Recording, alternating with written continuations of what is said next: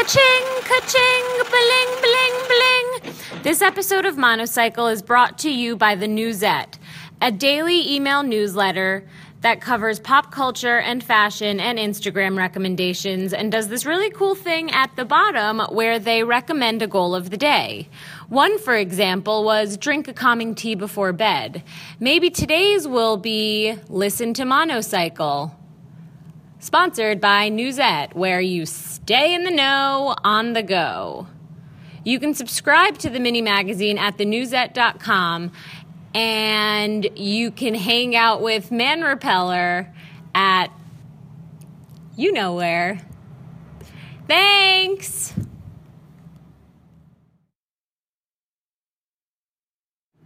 Hi, and welcome back to Monocycle.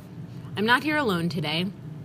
I got Amelia to my right and Haley to my left, and we are going to tell you about the way that a story is born at Man Repeller. So, where should we start, guys? I think um, I think stories are born at Man Repeller, outside of Man Repeller. So I think you know we're going about our daily lives. We're at dinner tables. We're walking down the street.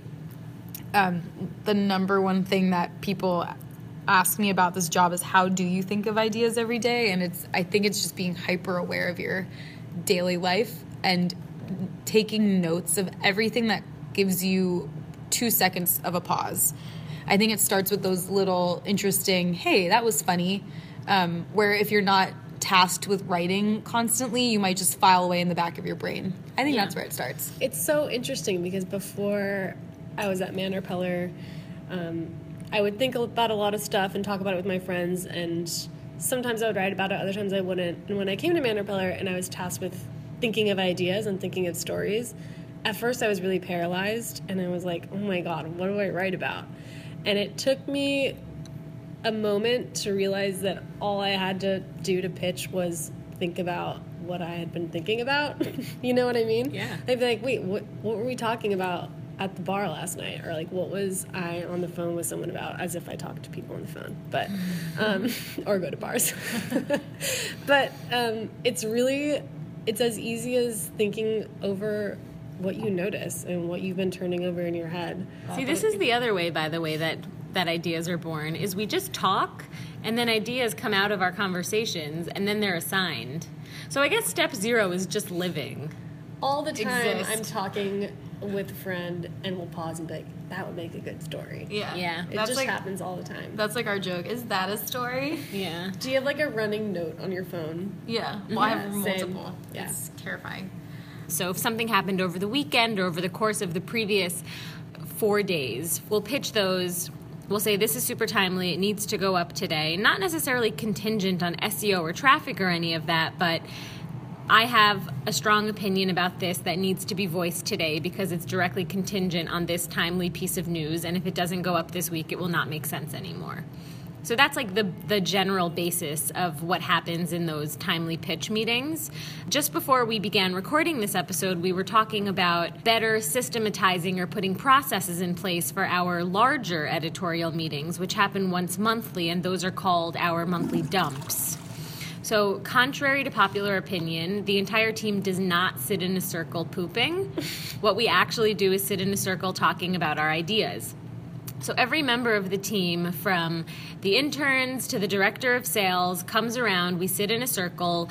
What will happen prior to the meeting is Yvonne, who works on our audience development team, will send us the top 10 stories from the previous year, same month, so we could get a sense of what performed then. And then also a list of the top hits from the month that we're currently in. So it's July right now. She'll send us a list of the 10 stories that are performing best this month. and then we see all the stories in front of us, and then we start to figure out logistics.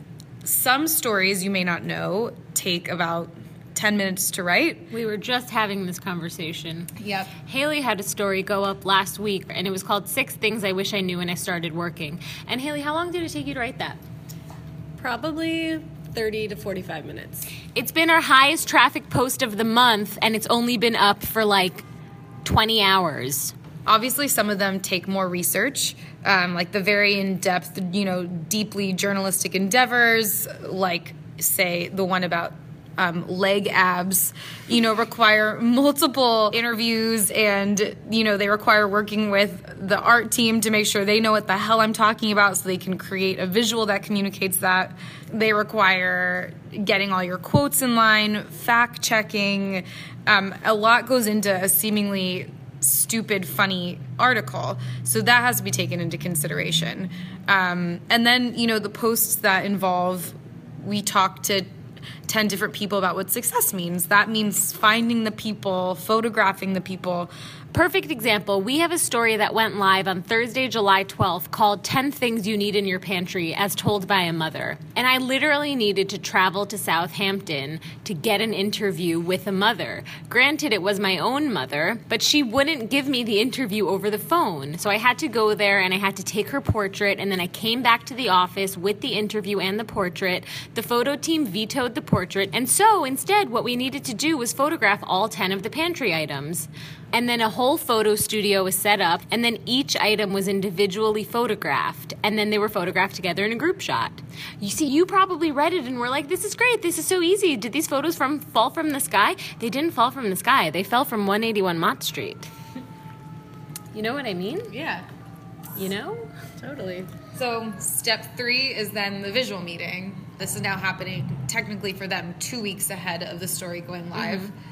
They look at the story and they figure out what is going to work for visuals, what they propose. Then we have a visual pitch meeting. Emily or Krista will need copy in for certain visuals or bullet points. So we make sure that everyone knows what they need and when it's needed by. Emily runs our graphics, and Krista takes our photos. And then yeah and then and then if it's a fashion post if we're not going to use the clothes from our own closet we also have to then figure out step optional four which is calling in items which can be anything from pool floats to black tie. Oscar de la Renta shoes. yeah. And then there's a little veer off that happens. That's when the two teams really separate um, and visuals is working on their own individual timeline while the editorial team begins writing their story. And so from there i think we can begin the concrete step five which is finger to keypad to blank page. Dun dun dun. And there are any number of steps that go into writing. Could be researching, panicking. interviewing, crying, mm. typing, typing, Typing. a lot, typing so much crap that you think you're gonna use, and then deleting half your page. Elizabeth, our managing editor, sometimes pops into our drafts and watches our process and sees how messy our stories look before they look presentable. Yeah, ghost pictures. Yeah. So the fir- so that so that main step is is the so nerve wracking. It's It's so nerve-wracking scary. when you know someone else can see your story. That's why I write in pages sometimes. Oh, really? I usually have notes that are under like five dashes that I never want anyone to look at. So okay, so where were we in that step? So Writing, we were, writing, we were writing. writing. oh yeah, so we This is step five. we were writing, always writing. Um, Sometimes we slack each other have if we're stuck, and we'll kind of talk through an idea. this happens when you're writing and it's really bad. Your own shorthand can get really confusing. Like I'll put in a ton of notes the night before, and then you go to bed and wake up in the morning like, oh yeah, I left myself all these notes. This is gonna be a breeze, and then you're like, what does frog pimple mean? And you just have to sit there and try and figure it out. Yeah. Recaps, I discovered, I did Game of Thrones recaps. You have to write them after the show. Immediately following. Yeah, because I cannot decode my notes. The level of intelligence needed to write a Game of Thrones recap differs greatly from the one that requires a Bachelorette recap. Beg to differ. Mostly, I was just comparing their outfits to Anthropologie curtains. Right. So, So okay, so we write the post, um, and so I think what's interesting about the web is that for the most part, your your first draft is kind of your final draft. There's not many revisions that happen when you're on staff at Manor Like you write your story feeling good that It's going to be published as your story. yeah. Or Um, it's not going to be published at all. Yeah. that surprised me when I joined Man Repeller. Like, I, I would submit it thinking we were going to have a big, huge back and forth about, like, well, maybe your beginning should be the end, and like stuff like that. And there was just none, pretty much. I mean, I- lots of creative, that's good. It was like lots of creative freedom, too. Be I mean, me. that happens sometimes. I think it happens rarely with the staff on the team, um, just by nature of maybe us being able to predict like what works and what doesn't. And I think there's sort of a general template that flows. Um, and because it's internal, it's just like you know. I think like there will be chats. It's less formal. It's less formal for sure. Yeah, the process is definitely a bit more intense when we're dealing with freelancers. There's a lot more back and forth. The editing process is like three rounds long, at least with the stories that I'm editing. Yeah. Uh, I think the fact that the writing that is written by the staff writers, which goes up in almost its first draft form, is kind of telling about the quality of writers who I choose for Man Repeller, where like, so it might not actually be about syntax or grammar all the time, but it is definitely about getting the right point across. She's talking to feeling Amelia. the feelings all the time. So step five is story getting written. Step six is what happens in Trello. Trello is our content organization software. So what happens is when stories are on the board, so when the ideas are made, they're put in Trello in a card called in progress. And so that means that these stories are assigned and they're going to be going up. Once they're moved out of in progress, they're moved into a bucket called the writers. The writers include myself, Amelia, Haley, our contributors, and that's when stories need to be written. So we have we have recently established a 72 hour rule which this might this can get confusing but i think i can do it in one fell swoop. It means that by the end of day monday the stories you read on thursday are done. By the end of tuesday you're reading friday and then so on. So it's 72 hours ahead. The point of that is so that we have room for adjustments such as last minute edits, last minute photo additions, GIFs, general rearranging because sometimes a story gets added in last minute and you need to know that a story getting added in last minute that's timely still means that the story on Thursday will get complete. So that's the reason for the 72 hour rule. But what I think is funny to talk about is the fact that we didn't always have that. In fact, before Christmas, we were on 48 hours. When I started, We Leandra were and I just come in in the morning and we'll talk about ideas and put them up when we put them up. Yeah. Um, What was so that fun. like? It was fun. I mean, the entire team was just me and Amelia and Charlotte. I'm thinking like when we were in our second office, we we had like a schedule. Yeah. Like we had like a nine o'clock and a whatever it was, a one o'clock and a three o'clock. I think was the old schedule, and then a four. 9 11 1 3. Yeah, um, and then sometimes we had a 5 But like, so we would be writing day of for the most part, like up until the hour. Yeah. Um, Up I mean, until the minute sometimes. And what that definitely does is remind you that A, you can do it. Mm-hmm. And that B, it teaches you to be just to like finish your story.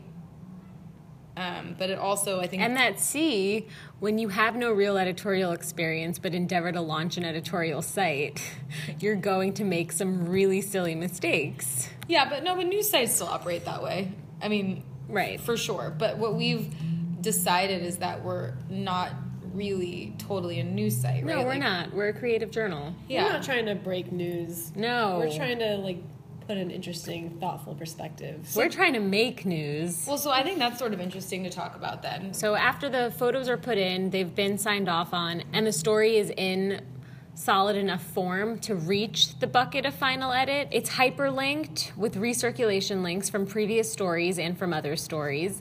It is optimized in terms of shopping links, so if there are any items on the page that you might want to buy, you don't have to actually leave the page to find those things. We'll redirect you to the page.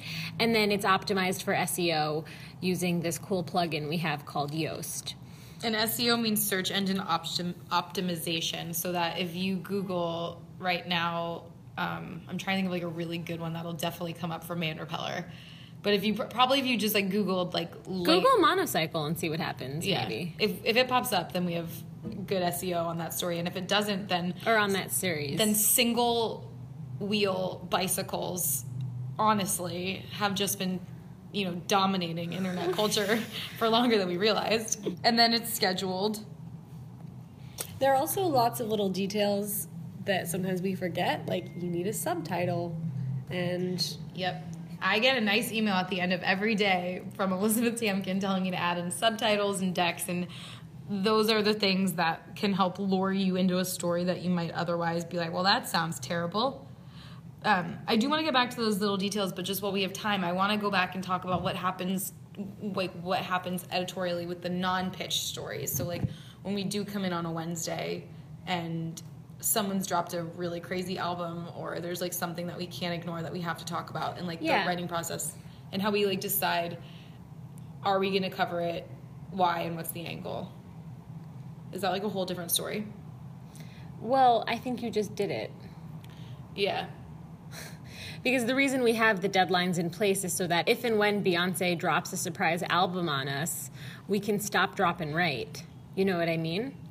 And oftentimes, what will happen is we'll convene in a Slack chat room and talk about how we're going to address the music video or whatever the piece of art is. And if we determine that we don't have a uniquely man repeller spin to take, if we can't apply our voice to whatever the thing is, we typically veto it because you know, and I say this all the time, and I'm going to say it again, and I don't think I'm ever going to stop saying it, is there's so much content on the internet. And so we're not in the business of contributing to that. We just want to make sure that we're putting out the best kind of stuff. And if we're not doing it as frequently as everyone else, that's totally fine. Okay, so after a story's been scheduled, it often goes straight to publish. Not Right. straight to publish, but a few days later it's published. Right. So it's sort of it sits in this little like like the fun kind of purgatory where it's sitting in its scheduling form and we can go in on the back end and we can see what's in the quote unquote pipeline for the next three days. So it's scheduled, it sits there, it lingers. In an ideal world, it doesn't have to be touched until it goes live. And then it hits Man Repeller. And that's when the social team goes into action. Yeah, that's when those girls start baking those stories into tweets and Facebook posts. And then oftentimes, what we'll do is we'll take a story and say, hey, this could really be applied to a Facebook Live video. Example I was shot for and wrote a story about wearing button down shirts multiple different ways. And one of the ways was as a one shoulder shirt. And we figured, hey, this will make a cool Facebook Live video. So we turned it into a Facebook Live video. And thus, a production team was born. Yeah. I mean, typically have two stories at nine, two at eleven, two at one.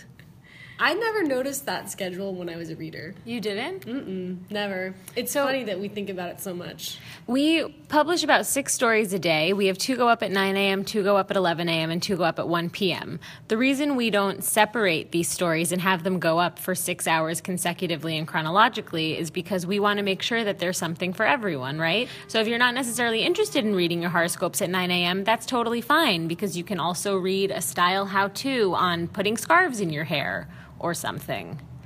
Namin? Right. I mean, you should still read horoscopes, though. Yeah, on a Saturday night, as Yeah. mentioned. With two to five drinks in tow. You should read all of Annabelle with two to five drinks in tow. So do you think that's it? yeah, I think that, and then I think that a story gets published. It's like a little baby. and then a, and then a story is born. And sometimes we have to fix typos after they go live. Yeah, Yeah, if we're being really honest, that does happen because our because our editorial team is pretty small. I'm not trying to place the blame on anyone but myself. Actually, I'm not trying to blame anything or anyone, but we have a small editorial team, and our hawkish eyes sometimes don't catch things because they get a little tired. yeah. I mean, three people for six stories a day, man. You know? especially if you're long-winded. But so then, you know what happens to the stories once they're live? You guys turn them into stories. Of That's their own. the imperative step seven. yeah. is you guys turn them into your own stories. And then oftentimes you outshine us because the commenting feed is so much more compelling than the actual story.